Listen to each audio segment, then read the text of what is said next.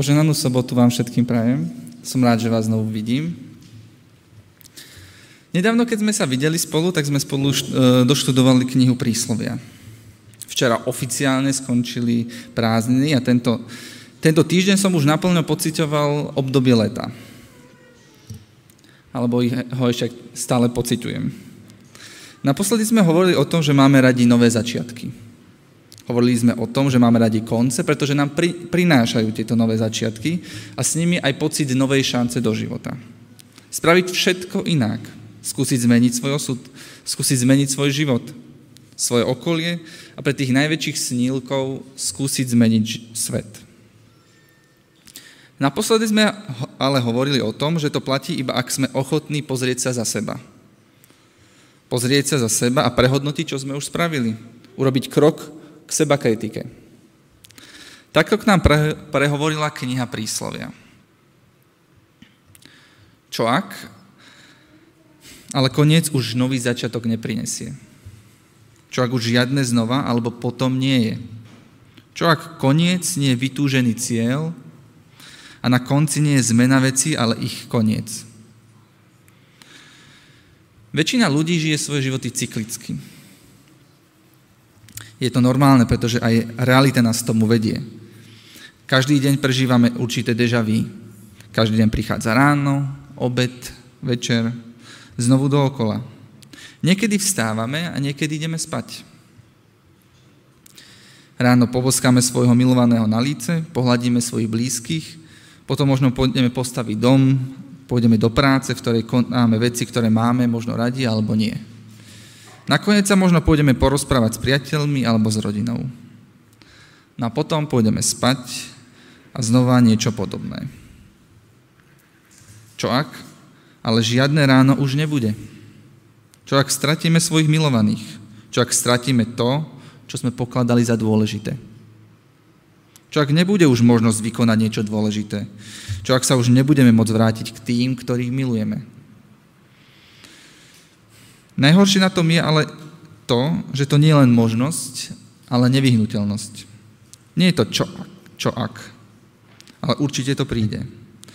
A teda čo potom, keď všetko, čo sme milovali a za čo sme bojovali, skončí? Čo zostane po tom všetkom? Ospravedlňujem sa za tak pochmurný začiatok v tieto slnečné dni.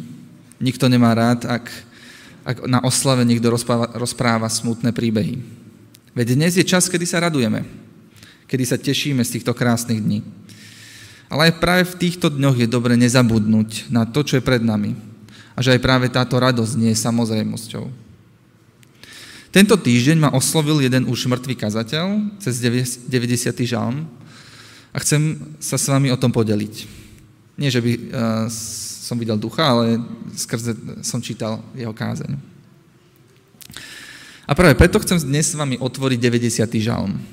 Čiže budeme čítať z knihy žalmov 90. žalm.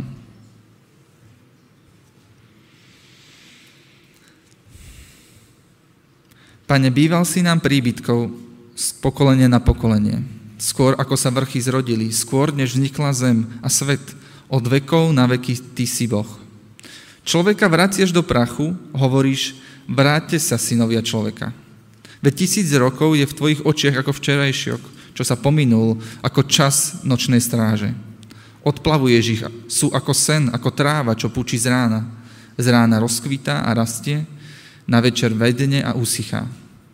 Od hnevu tvojho hynieme, desí nás tvoja prchkosť. Kladieš si naše viny pred seba, tajnosti do svetla z svojej tváre. Všetky dni naše miznú v tvojom hneve, roky sa nám končia ako vzdych. Počet našich rokov býva 70, pri väčšej sile aj 80. Ich pýchou je len lopota a strasť, rýchlo sa pominú a my odlietame. Ako by sa nebal tvoje prchkosti, kto pozná silu tvojho hnevu? Nauč nás počítať naše dni, aby sme získali múdre srdce. Vráť sa, hospodin. Dokedy? Preukáž milosť svojim sluhom. Nasyť nás rána svojou milosťou, aby sme každý deň radostne plesali. Toľko dní nás potešujú, koľko dní bolo poníženia a rokov, počas ktorých nám bolo zle. Zjav svoje dielo na svojich sluhoch a na synoch ich svoju velebu. Láskavosť pána, nášho Boha, nech je s nami. Upevni dielo našich rúk, upevni dielo našich rúk. Aj keď to nie je pravidlo, tak už keď voláme tento text žalmom, tak, tak nás budí dojem skôr smutočnej atmosféry. Nie všetky, ale žalmy majú smutočnú atmosféru. Pre 90. žalmy ale táto atmosféra veľmi príhodná. Dokonca sa niekedy tento žalm číta na pohreboch. Na začiatku nášho žalmu stojí nadpis, ktorý pripisuje tento žalm Mojžišovi ako jediný v celom žaltári. Text nám tým naznačuje svoju dôležitosť. A tým nás nutí, aby sme sa na tento žalm sústredili. A to aj v dobách, kedy nemáme skutočné obdobie. Sám obsah ide po logickej štruktúre, kedy je kde, keď kolísanie od radosti k melancholii a od melancholii k nádeji. Pane, býval si nám príbytkom z pokolenia na pokolenie. Skôr, ako sa vrchy zrodili, skôr, než vznikla zem a svet. Od vekov na veky, Ty si Boh. Ako sme už hovorili, tak žal má smútočnú náladu, pretože sleduje našu pominuteľnosť. Predtým, ale ako začne, predtým, ako sa na nás autor pozrie, pozrie tak zliadne k Bohu. Než sa zamyslí nad utrpením človeka, tak poukáže na Božiu znešenosť. Pretože len keď sa pozrieme na niečo nekonečné, tak si môžeme uvedomiť našu konečnosť. Len keď sa dokážeme povznieť nad zvieratá, tak až vtedy si môžeme uvedomiť, že sa im vlastne podobáme.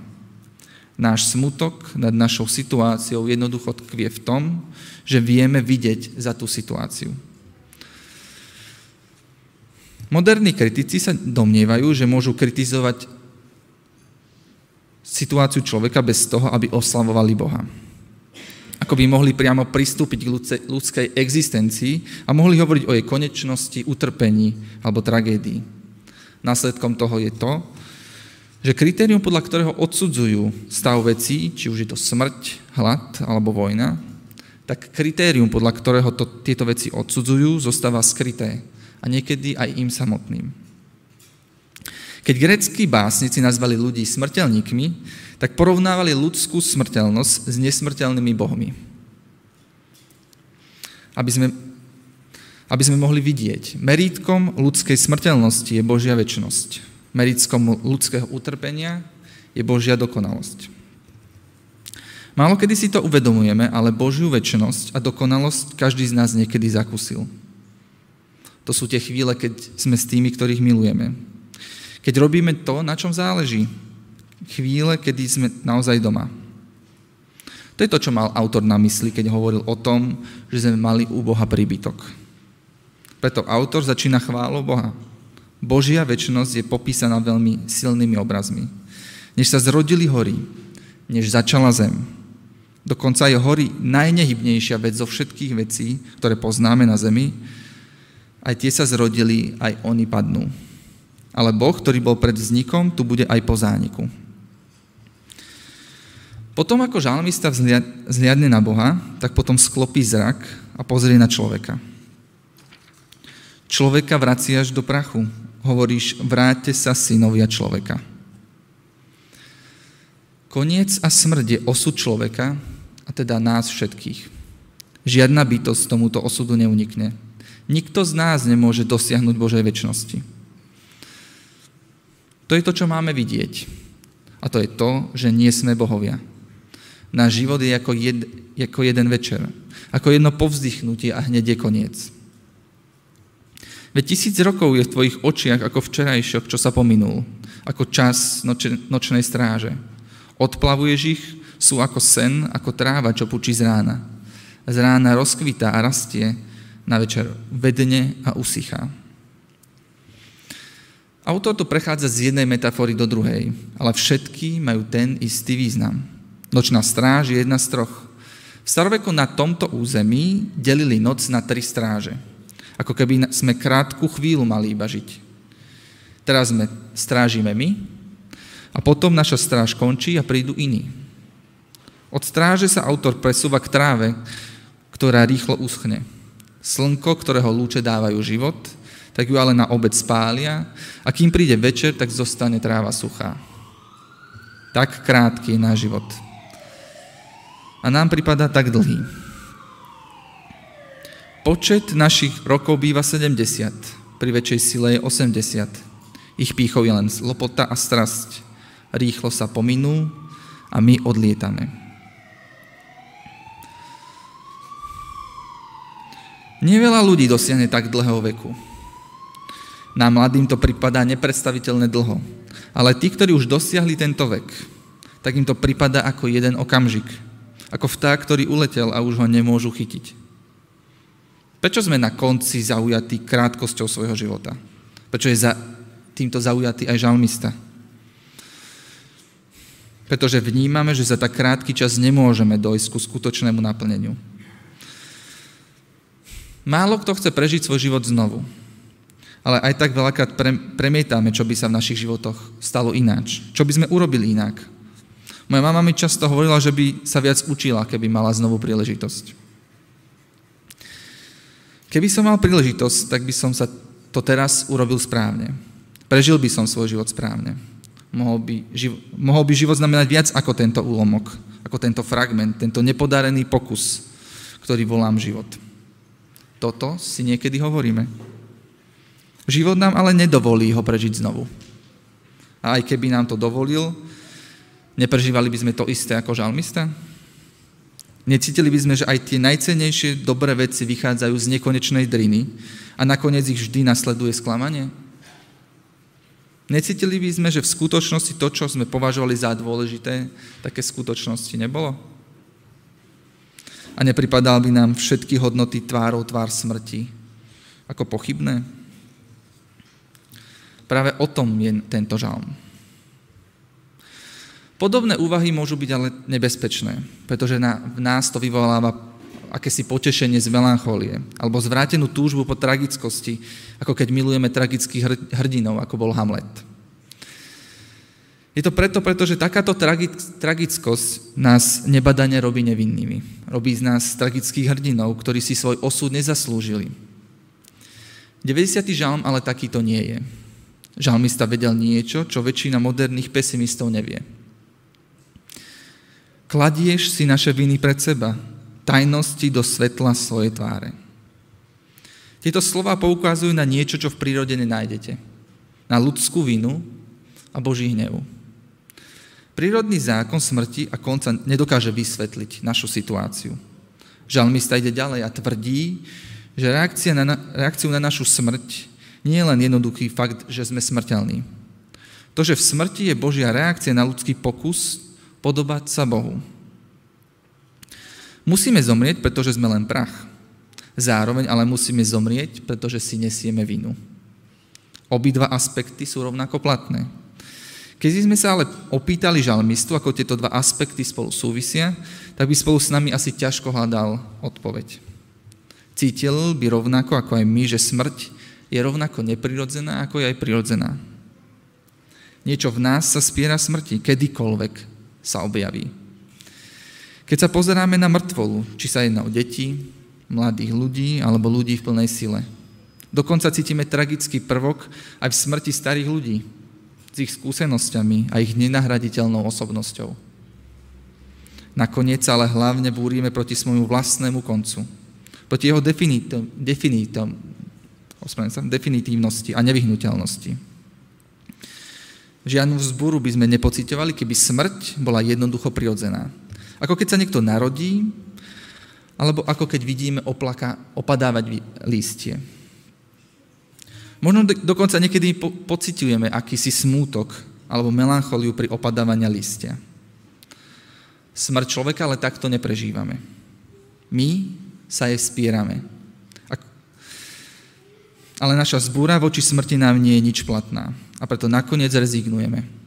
Ako si celý život sa zmietame medzi zmierením sa so smrťou a vzbúrou voči nej.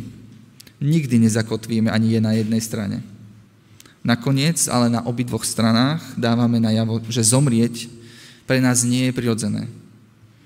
A práve preto je smrť dielom Božieho hnevu. Od hnevu tvojho hynieme, desí nás tvoja prchkosť. Kladieš si naše viny pred seba, tajnosti do svetla svojej tváre. Všetky dni naše miznú v Tvojom hneve, roky sa nám končia ako vzdych. V našej dobe je predstava Božieho hnevu veľmi nepríjemná, alebo nie veľmi populárna. A asi najlepšie bolo povedať asi nepriateľná.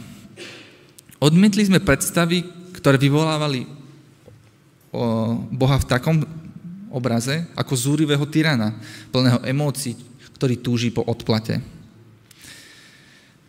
Hnev Boží ale je niečo iné. Hnev Boží znamená nevyhnutnú a neodvratnú reakciu na každé pokrivenie. Každé pokrivenie zákona života a našu píchu a nadutosť. Táto reakcia nie je pomsta. Nie je to pomsta pomstichtivého Boha, ale je to reakcia, ktorá nás vracia do našich hraníc. Ide o znovu nastolenie rovnováhy medzi človekom a Bohom, ktorú sme narušili tým, že sme sa snažili vyvýšiť. Žalmista ale nehovorí len o našich previneniach, ale hovorí aj o tajomstvách. Tieto naše tajomstvá rozhodujú o našom osude ďaleko viac, viac než čokoľvek viditeľné, viac ako naše pády. Pretože keď sa pozrieme na naše životy, na naše jednotlivé skutky, tak väčšinou nemáme dojem, že si zaslúžime Boží hnev, utrpenie, tragédiu alebo smrť. Boh ale vidí naše tajomstvá. Pred ním je neskrieme, aj keď sa nám darí ich skryť sami pred sebou. Preto na nás dolieha ťažoba moci. Otázky po našom živote, ktorá popíra naše životy. Rozkladáme ich tými otázkami, pretože vieme, že ich vidí. Pozná ich. A teda nakoniec nás činia nešťastnými. To je ten hnev, pod ktorým plynú naše dni. A nielen dni, v ktorých sa stretávame s neobyčajnými nezdarmi alebo veľkými utrpením. A v tejto situácii sú všetci ľudia, ale nie všetci si to uvedomujú. Nauč nás počítať naše dni, aby sme získali múdre srdcia. Žalm 90. sa nás snaží naučiť pravdu o ľudskej situácii, o našej pominuteľnosti a našej vine rovnako ako to učili slávne grecké tragédie, ktoré všetkým ľuďom v meste odhalovali, aký človek v skutočnosti je. Ukazovali, že aj tí najväčší, najlepší, najkrajší a najmocnejší všetci podliehajú tragickému zákonu a prekliaťu smrteľných. Chceli ukázať tragickú situáciu človeka, a to znamená ukázať situáciu, ako máme pred Bohom. Človek sa stáva slávnym a pyšným, snaží sa dotknúť nebies, ale jedine, čo ho, je, čo čaká, je skáza a zúfalstvo. Toto chcel žalmista povedať. Spravodlivým aj nespravodlivým. Aký človek naozaj je. Žalmista ale vedel, že aj keď sme otrasení smrťou, keď ju vidíme, ale nakoniec svoj osud aj tak zabudneme. Žalmista vedel, že ľudia žijú, ako by mali žiť väčšine. Ako by Boží hnev neexistoval. A práve preto chce, aby sme počítali naše dni. Aby sme si uvedomili, ako rýchlo zmiznú. Modlí sa, aby sám Boh nás naučil najzákladnejšiu vec zo všetkých. A to je to, že musíme zomrieť. Po tejto pravde ale nemáme prepadnúť zúfalstvu. Naopak, žalmista verí, že po tejto pravde získame múdre srdce. Srdce, ktoré sa zmierí s tým, že medzi Bohom a človekom je nekonečná priepasť. A teda človek si nebude nárokovať slávu väčšnosti, ktorá patrí len Bohu. Múdre srdce sa, to preto, sa preto nesnaží toto pred sebou skryť. Neuteká do falošného bezpečia. Múdre srdce toto vedomie nosí s odvahou a dôstojnosťou. Po modlitbe za múdre srdce prichádza nárek a nádej. Vráť sa, hospodín. Dokedy? Preukáž milosť svojim sluhom. Nasíď nás rána svojou milosťou, aby sme každý deň radostne plesali. Toľko dní nás potešujú, koľko dní bolo poníženia a rokov, počas ktorých nám bolo zle. Zjav svoje dielo na svojich sluhoch a na ich synoch svoju velebu. Láskavosť pána nášho Boha nech je nad nami upevni dielo našich rúk, upevni dielo našich rúk. Týchto slovách sa objavuje niečo nového, a to modlitba za budúcnosť. Význam minulosti a budúcnosti. Modlitba za lepšiu budúcnosť. Budúcnosť naplnená radosťou a šťastím za prítomnosti Boha a šťastia v našej práci. Človek tu už nestojí pred Bohom sám. Človek tu neočakáva svoj návrat v prach, ale život v novom veku, v ktorom je Boh prítomný. V zaslúbenom Jeruzaleme. Tragiku vystrída nádej. Žalmi sa tu očakáva, že Boh skončí alebo ukončí ich situáciu, ktorú zažívali vtedy a tam. Ukončí jedny dejiny a započne nové. Dejiny nás ale akoby vždy vracajú naspäť, do minulosti a my nedosahujeme naplnenia. Kedykoľvek sa nám už zdá, že prichádza naplnenie, tak sme vrhnutí naspäť. A naplnenie je ešte vzdialenejšie ako predtým. Čiže zmietame sa medzi melanchóliou a očakávaním druhého príchodu. Od tragédie k nádeji.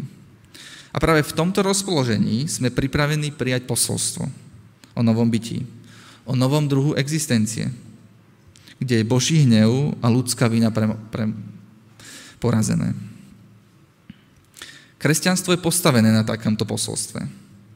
Boh sám sa vystavil Božiemu hnevu a ľudskej márnosti, aby sme my mohli prijať väčnosť. Vďaka tomu dáva väčnosť do našich životov a bežné veci, ktoré predtým sa rozplynuli v Božom hneve, a teda v smrti, tak teraz dostávajú nádej väčšnosti. Veci, ktoré sa predtým zdali bezvýznamné, tak teraz dostávajú význam. Nie je to ale zbieranie alebo honobenie majetku alebo čo, čohokoľvek iného. On nám tým zväčšnil lásku. Po tom, čo sme ale dočítali tento žalm, sa môžeme vrátiť. Môžeme neprijať to, čo sme počuli. Môžeme zabudnúť na to, že niekedy umrieme. A naozaj sa to dá. Tiež sa môžeme vrátiť k našej melancholii a vidieť smrť len ako prirodzený stav a jeho neprirodzenosť odmietneme. Ale aj v tejto melancholii budeme vedieť. Budeme vedieť, že umrieť nechceme. Že to nie je len normálne, ale aj ohavné že musíme stratiť všetko, na čom nám záleží a že nič z toho, čo sme vytvorili a nikto, koho sme nevymilovali, nepretrvá na veky. Môže sa ale stať, že začneme počítať naše dni. Že nezabudneme, že nie sme bohovia. Ale že ani jedného dňa, že aj jedného dňa my umrieme a práve vďaka tomu môžeme vidieť nádej. A nie v nádej v starých rozprávkach, ale v príbehu väčšnosti, ktorá sa stala telom aby sme my mohli dosiahnuť väčšnosť. Väčšnosť, ktorá dáva význam do našich životov.